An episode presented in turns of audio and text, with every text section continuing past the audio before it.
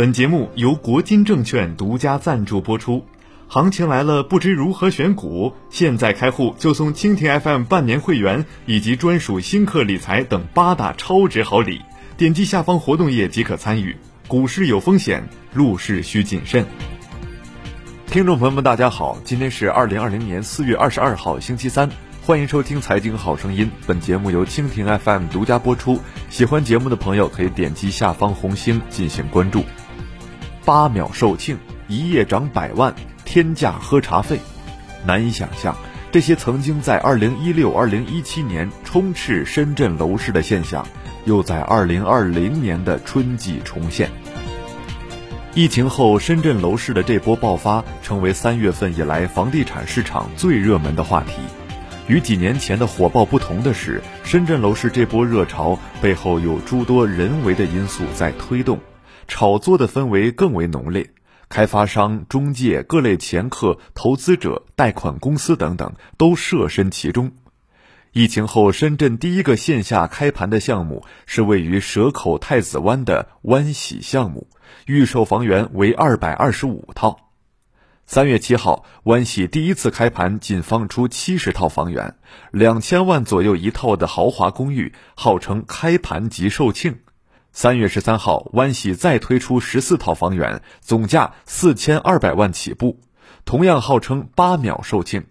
配合自媒体中介的宣传，再次引爆。四月五号，湾喜第三次放出五十四套公寓，市场消息显示，当天就卖完了。与此同时，关于湾喜开发商捂盘惜售、宣传秒光售罄、收取喝茶费等质疑也蔓延开来。同一个项目为何要分三次开盘，而且每次就放出部分房源？深圳业内人士认为，湾喜的做法就是典型的饥饿营销，为此招商蛇口，已被政府部门约谈。对此，广东省住房政策研究中心首席研究员李宇佳指出。湾喜一百三十套公寓三次推盘，每次就放十几套、几十套，而且为了准备三月七号疫情后的第一次推盘，各方渠道从二零一九年底就开始续客，用足了办法促销。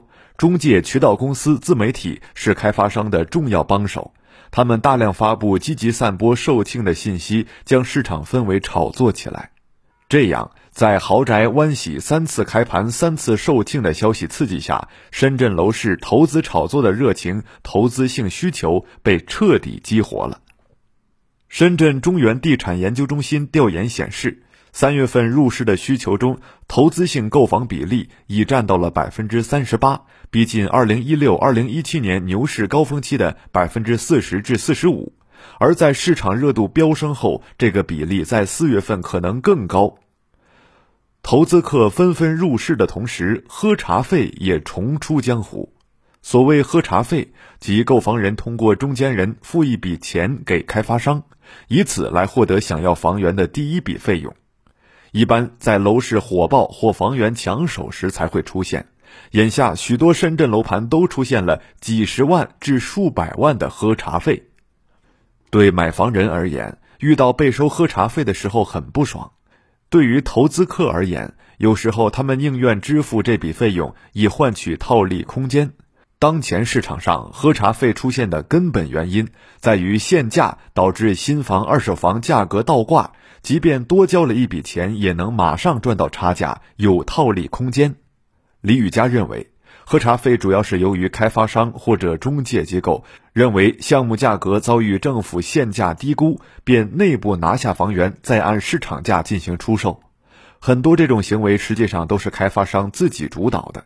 喝茶费使限价政策存在一定程度的失灵，人为抬高了购房成本，助长市场炒作情绪，不利于房价稳定，也与房住不炒主基调相悖。针对市场近期的乱象，四月十八号，深圳住建局发文表示，对部分市民反映个别楼盘收取喝茶费、捂盘惜售、恶意加价等问题，已会同各区和相关部门深入调查，将根据调查结果对恶意炒作房价的行为依法依规严肃处理。四月二十号，二十一世纪经济报道记者从消息人士处确认，中国人民银行深圳市中心支行已向深圳市各商业银行下发通知，紧急自查房抵经营贷资金违规流入房地产市场情况。该通知要求自查今年以来新发放的房抵经营贷，包括贷前、贷中、贷后等情况。未来三个月，住建局还将联合相关部门对于以下行为进行整顿。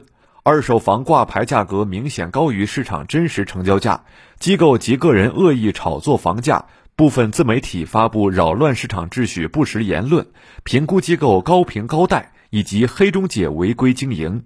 好了，今天的节目就唠到这儿，下期节目再会。